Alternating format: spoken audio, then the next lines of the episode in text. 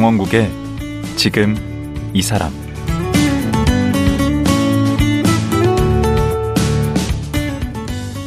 안녕하세요. 강원국입니다. 그제와 어제에 이어 올해로 데뷔 25주년을 맞는 파페라 테너 이명주 씨와 말씀 나누겠습니다. 지난 이틀간 얘기를 나눠보니 새로운 것에 두려움 없이 도전하는 용기와 철저한 자기 관리, 그리고 단단한 자신감이 오늘의 데뷔 25주년을 만들었습니다. 또 이명주 씨 하면 소신이 있는 음악가로도 유명합니다. 세상의 눈치나 평가에 연연하지 않다 보니 욕도 많이 먹고 악플에 시달리기도 합니다. 그런데도 자기만의 길을 유쾌하게 가고 있는데요. 이렇게 흔들리지 않는 힘은 어디에서 나오는 걸까요? 이명주 씨, 한 번 더 만나보겠습니다.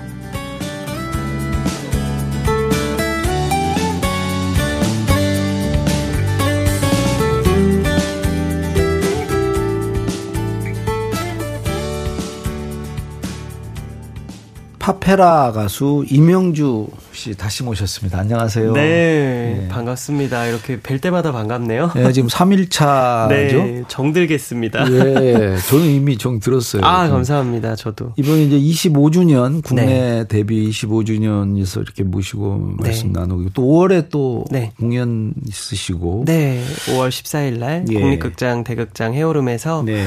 25주년 그리고 세계 데뷔 20주년 기념 단독 콘서트 독창회를 하고 지금 한창 절찬리 예매 중에 있습니다. 예. 시간 되시는 분들은 일요일이니까요. 예. 5월 14일 일요일입니다. 저녁 7시. 예, 틈새를 아주 잘 활용하시네. 역시 DJ라. 아유, 아닙니다. 그 제가 이제 우리 이명주 씨를 네네. 네. 알게 된 계기가 이제 몇번 예. 있습니다. 네. 그 중에 하나가 예. 우리 노무현 대통령 네. 취임식 네. 때그 애국가 독창을 했죠. 예. 소년. 네, 애국가 그때 몇 살이었어요? 그때 만 16이요. 16. 네, 제가 헌정사상 최연소 애국가 독창자예요. 그러니까. 감사하죠. 제가 항상 세계의 음. 주목을 받았죠. 네. 그때 음. 아리랑 국제방송 개국하고 얼마 안 돼서 음. 그 위성 방송, 위성 송출로 전 세계에 송출됐어요. 그러니까. 특히 제가 노래 부르는 그 내셔널 언썸 애국가 부르는 그 타이밍이 네. 그때 고이즈미 주니치로 총리 왔었죠. 음. 콜린 파월 국무장관 왔었죠. 음. 히딩크 감독 있었죠. 음. 그 외국 귀빈들을 딱 카메라로 잡았던 그때가 그때였어요. 애국가 어. 부를 때. 오호. 왜냐면 애국가가 초, 초입이잖아요. 그쵸. 이 정규 행사에서. 음. 식전 행사는 안 음. 나갔어요. 음. 중계로, 생중계로. 근데 저는 애국가 독창자였기 때문에 본식 순서에 있었던 거예요. 그렇죠. 그래서 저는 제 인생에서 잊을 수 없는 순간을 꼽으라고 하면 항상 얘기하는 게 노무현 대통령님 취임식. 와. 그 얘기를 너무 당당하게 음. 그 다음 다음 정권 다음 정권에서도 했었어요. 그러니까 노래를 그 뒤로도 계속 하셨던데? 아 그렇죠. 대통령님들 앞에서 많이 했죠. 몇, 몇 분이나 돼요? 지금 현재 윤석열 대통령님 앞에서도 했죠. 그 대통령 네. 말고도 네. 또 누구 많이 했죠. 음. 그 예를 들면은 그 와, 이걸 어떻게 설명드려야 되지? 10분의 대통령 앞에서 공연을? 했는데 퇴임 시절에 최규하 대통령님, 최규하 대통령님 앞에서 공연하고 최규하 대통령님이 그 다음에 돌아가셨어. 어, 거기서 하시고. 최규하 대통령, 그 다음에 전두환 대통령, 노태우 대통령, 김영삼 대통령, 김대중 대통령, 노무현 대통령, 어. 아니 이승만 네. 윤무선 네. 대통령 빼고, 빼고, 다 하셨네. 박정희 대통령 빼고. 박정희 네네네 대통령 빼고. 그 세 분 빼고 다 한 것 같아요. 열 분이니까. 그때는 태어나지도 네. 않았을 그쵸, 때고. 그쵸 그러니까 많은 분들이 최규하 대통령 얘기 나오면 깜짝 놀래요. 어. 최규하 대통령님이요. 그래서 저도 놀라워요. 이랬죠. 근데 만 이제 예를 들어서 어느 네. 네. 우리는 이제 보수 진보 뭐 이런 게 있으니까 어느 쪽에 네. 대통령의 네. 노래를 네. 했는데 네. 또 다른 쪽 음. 진영에 음. 음. 하면 네. 또 이전 그 진영의 사람들이 막 그 공격을 하거나 그렇지 않아요? 저도 당연히 있었어요. 있었고 음. 너의 성향을 밝혀라. 어. 뭐 그런 공격도 받은 적 있었고요. 예, 네, 뭐 자꾸 저를 그렇게 어떤 제 정치적 커밍아웃을 자꾸 예. 어. 시키시고 근데 음. 저는 그렇게 음. 얘기했거든요. 제가 고 노무현 대통령님 취임식 때 애국가 독창을 한 건 너무너무 감사한 일이고 영광된 일이지만 음. 정말 great honor to me거든요. 근데 저는 그때 16살이 노사모일 리는 없잖아요. 그렇죠. 제가 노사모라서 시킨 건 아니거든요. 그렇죠. 근데 많은 분들이 정치 색이 이렇게 씌워진 거네. 제가 오히려 더 근데 더 억울한 거 아세요? 왜냐하면 음. 어, 이 진보 진영에서도 저 감싸주지 않고요. 오.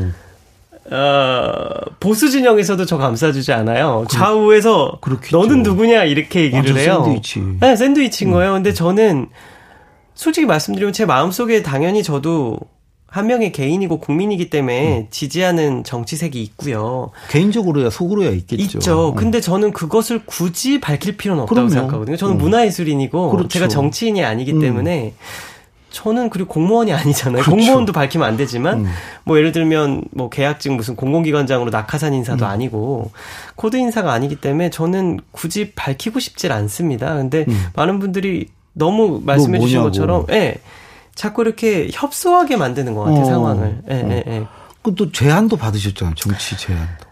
제안을 받았죠. 음. 근데 당연히 정중히 고사를 했죠. 제가 음. 잘할 수 있는 일이 아니기 때문에. 그 굉장히 높은 자리 제안을 네, 받으셨죠. 지금 생각해 보면은 참 과분한 자리였던 것 같은데 음. 감사하죠. 어떤 면에서는 저를 되게 높이 과대평가하신 거니까.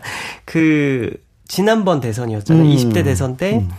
어, 이재명 대표님 캠프와 어, 이 윤석열 대통령님 캠프 양측에서 굉장히 비슷한 시기에 음. 공동 선대위원장직 똑같은 자리를 제안을 주셨었죠. 네. 그거 되면 거의 일주일 상간으로. 네. 또 장관도 할 수 있고 또 국회의원도 할 수 있고 그런데 비례대표. 맞아요. 비례대표 음. 받을 수 있고 진짜 나중에 정말 좋은 자리 갈 수 있는데 음. 그걸 왜 뿌리치냐 했는데 음.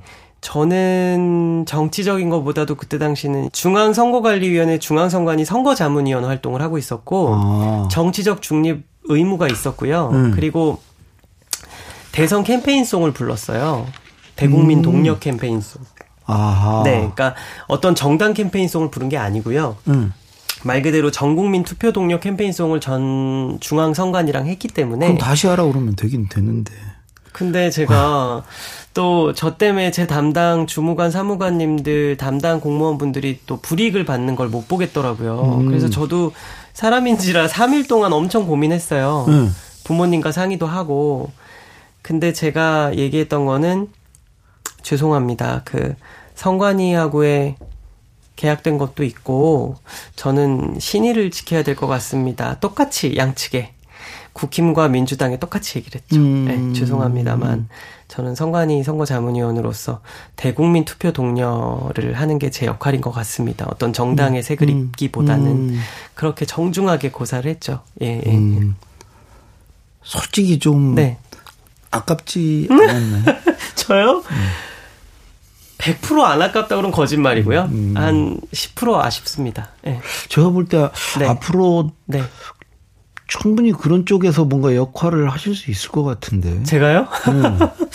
아, 음악인으로서 네. 네. 네. 이제 무슨 꼭 정치인이 아니더라도 예. 어떤 공공 영역에서 예, 예. 저런 거 되게 많이 하셨던데 뭐 홍보대사, 자문위원 뭐 유네스코 그쪽도 네, 하지 않았어요? 유네스코 친선대사로도 10년째입니다. 그리고 대한적십자사 친선대사는 18년째고요. 횟수로 사랑의 열매 사회복지 공동모금회 거기도 11년째입니다. 예. 네. 저는 뭐 하나 하면 오래 합니다. 그리고 오래 안 할 것 같으면 아예 처음부터 안 하고. 네. 와, 네. 그 소신이시네? 네, 소신입니다. 음. 그 별로 돈 안 되는 걸 이렇게 많이 하시네. 제 돈을 기부하면서 하는 거죠. 어, 또뭐 저것도 하셨던데? 네네. 그 네. 무슨 재단도 만드셨던데 비영리 네, 재단. 아트원 문화재단이라고 비영리 재단. 그래서 멘토 and 멘티 프로그램이라고 해서 음, 음. 어이 예체능은 다 개인 레슨이잖아요. 음. 그 개인 레슨을 하지 못하는 경제적으로 어려운 음. 한 부모 한 가정 자녀들이라든지 반짝이는 탤런트는 있지만 음. 경제적으로 뒷받침되지 않는 저소득층 가정의 친구들을 이 멘토와 멘티 연결을 해줘서 레슨비를 어. 대납해 주는 겁니다. 우리 어, 재단이. 어, 지금도 하고 계세요? 네, 지금도 많이는 아니지만 지금도 몇 명 하고 있습니다. 예. 어, 여기에 지금 네. 사비를 내놓은 네, 거예요? 제 사비예요. 예, 예. 기부 받는 것도 없고요. 후원 받는 것도 일절 없고 대기업에 어. 제돈 들여서 하는 겁니다. 예. 그러니까 혹자는 저한테 미쳤다고 그래요. 그걸 왜 하냐고. 돈을 얼마나 내놓으신 거예요? 조금 우리는 제 입장에선 많이. 네. 얼마나? 아, 그 재단 자체는 음. 100억 원입니다. 예, 제가 여태까지 그러니까 현금으로 환산을 해 봤을 때. 예. 네, 네. 2007년에 만들었으니까요. 예. 예. 또 하나 우리 이명주 씨 하면은 네, 제가 네. 이제 기억에 남는 게 그 역시 천개의 바람대요 네. 아닙니까? 음, 네. 음. 이게 언제 부른 노래죠? 언제 시작한? 그 노래는 사실 근데 많은 분들이 세월호 추모곡으로서 사랑해 주시고 기억해 주셔서 너무 감사한데 원래는 2009년 2월 16일 우리 음. 김수환 추기경님 선종일 날 우연히 발매가 되면서 어. 김수환 추기경님 추모곡으로 헌정됐던 게 최초입니다. 아하. 네, 근데 그게 6년 어 5년 뒤에 2014년에, 2014년에 이제 음. 세월호 사건이 터지면서 많은 분들이 됐네. 예 소환이 된 거죠. 그 음. 노래를 기억해 주셨던 분들이 라디오에 request를 하기 시작한 거예요 신청곡으로. 오. 그래서 방송 차트 1위에 오르면서 실검 1위에 오르게 됐죠. 음. 그래서 저는 아 이거는 내가 잘나서 히트한 게 아니기 때문에 이 수익금 음원 수익금 전체를 전액 기부하겠습니다. 아. 그래서 실제로 정확히 그 1년 뒤에 2015년 4월에 기부를 했습니다. 5,700만 원. 예. 예. 후회할 일이 많네. 예? 쓸데없는 소리 해가지고. 그러니까 나이 들어서는 후회할 수도 있을 것 같아. 아, 내가 그때 좀 돈을 더 딴 데 좀 암호화폐나 살 걸. 어. 근데 여기에서 그, 이, 저, 가사 중에. 네. 그, 사진이 네. 원래 사진이 아니었다는 아니에요. 무덤이에요. 원래는 grave and weep 무덤이었어요. 무덤. 어. 네, 근데 그거를 음. 우리 이명주 씨가 바꾼 거예요? 사진으로? 네, 제가 사진으로 바꿨어요. 왜냐하면 음. 은유적이고 싶었어요. 어.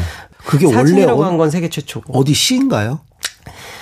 작자 미상 언노운 영문 시가 원 시입니다. 아, 영문 네, 그래서 저작권이 없는 인디언 시에서 파생됐다는 정 어떤 학 계 설도 있고요. 네, 네, 네. 여기에 곡은 일본 작곡가 작곡가가. 아라이만 네 음. 일본 작곡가가 붙이신 노래입니다. 음. 네.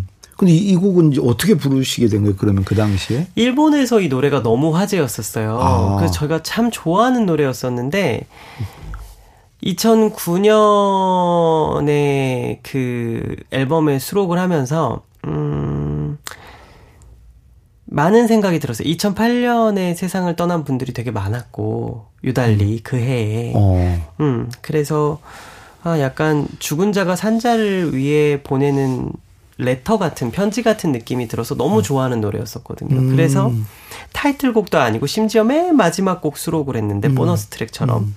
그 노래가 김산추기경님 그때 선종하실지 어떻게 알았겠어요. 음. 반 발매일은 거의 1년 전에 정하는 건데. 음. 근데 정말 우연히도 선종일 날 발매가 됐고 또 참 우리 현대사에 있어서 있을 수 없는 비극이 있었잖아요. 5월 음. 23일 날 또 같은 해 노무현 대통령께서 음.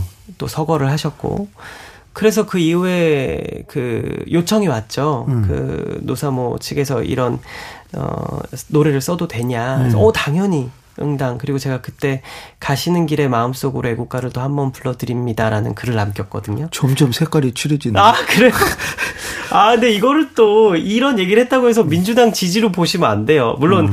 제가 지금 말씀드리는 거는 공인으로서 말씀드리는 겁니다. 음. 인간이 개인 이명주로 말씀드리는 음. 게 아니라 여하튼 그랬습니다. 그다음 정권이 바뀌었는데. 감사하게도 근데 이명박 대통령 정권 때는 음. 탄압이란 게 별로 없었고요. 음. 이 언론상에 나왔겠지만 청개의 바람이 되어 때문에 음.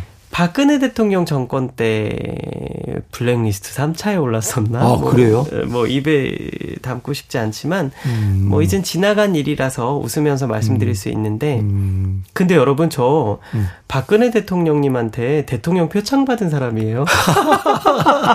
그래서 제가 이게 병주고 약주고인가 이런 생각도 했고 어, 그 상을 누가 잘못 줬구만. 아 그런가? 그 파악을 해보고 줘야 되는. 그렇죠. 왜냐하면 대통령 표창이라고 아시다시피 음. 청와대에 있어 보셔서 아시겠지만 음. 대통령이 다 제가 하는 건 아니잖아요. 그러니까. 훈장도 아니고 여하튼.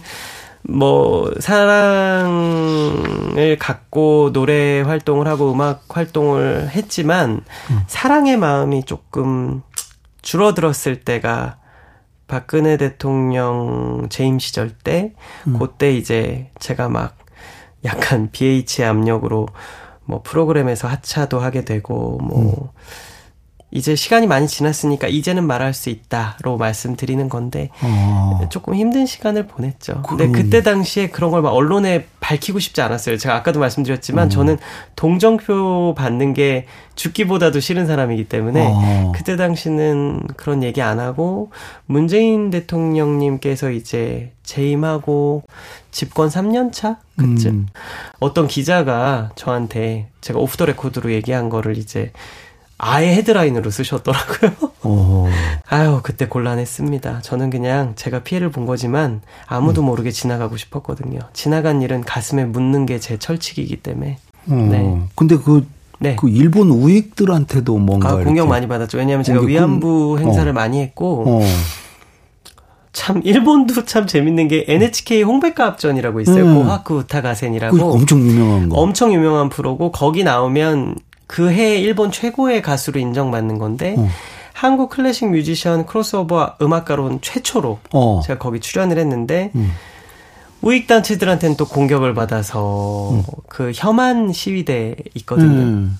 거기 타깃이 돼가지고 제가 또 위안부 활동을 많이 했거든요. 그 캠페인 같은 거를. 그래서 아. 그렇게 또 일본 우익들한테 공격도 받고, 그러니까 제, 제 팔자가 그런 것 같아요. 이렇게 음, 어느 그러네. 한 곳에 지지받기보다 양쪽에 이렇게 가끔 이렇게 오해를 불러일으켜서, 근데 그건 오해가 아니에요. 왜냐하면 제가 일본 위안부 할머님들 그 활동은 제가 좋아서 한 거기 때문에 저는 음. 지금도 일본에 사랑하는 친구들 많고 지인들 음. 많고 일본 문화, 일본 음. 식 좋아하고 사랑하지만 음. 그건 그거인 거고요. 그렇지. 일본 정부의 역사 인식 음. 그리고 과거사에 대한 사과 음. 확실히 해야 된다고 봅니다. 음. 우리가 정말 동반자가 되려면 음.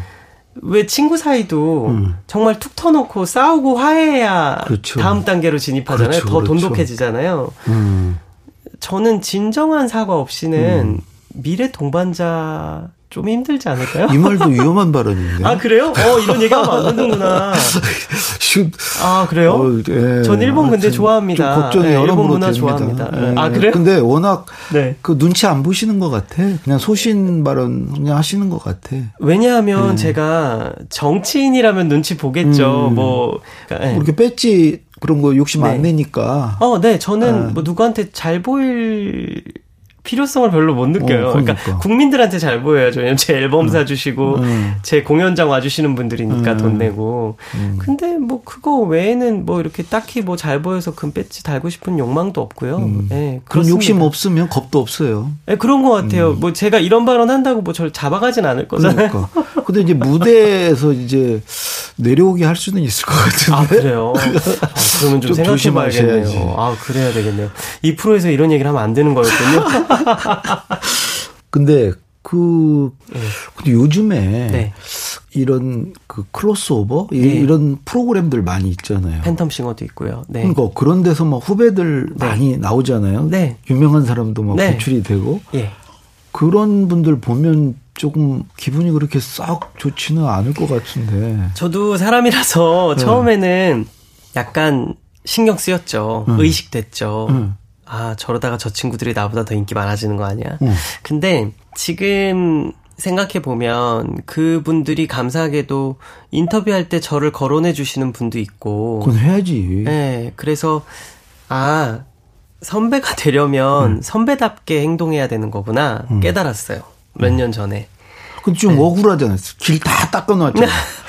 근데 네? 포장 다 해놓으니까 이제 후배들이 거기를 슉슉 달리는 거 아니에요? 그쵸. 근데 그렇게 생각하면 끝이 없는 게 음. 제가 생각하기에 그러면 제 전 세대에서 파페라가 이렇게 활발하지 않았을 때 파페라 장르를 선택하지 못했던 성악계 선배들이 많으시잖아요. 음. 그럼 그분들도 억울한 거잖아요. 저를 보면.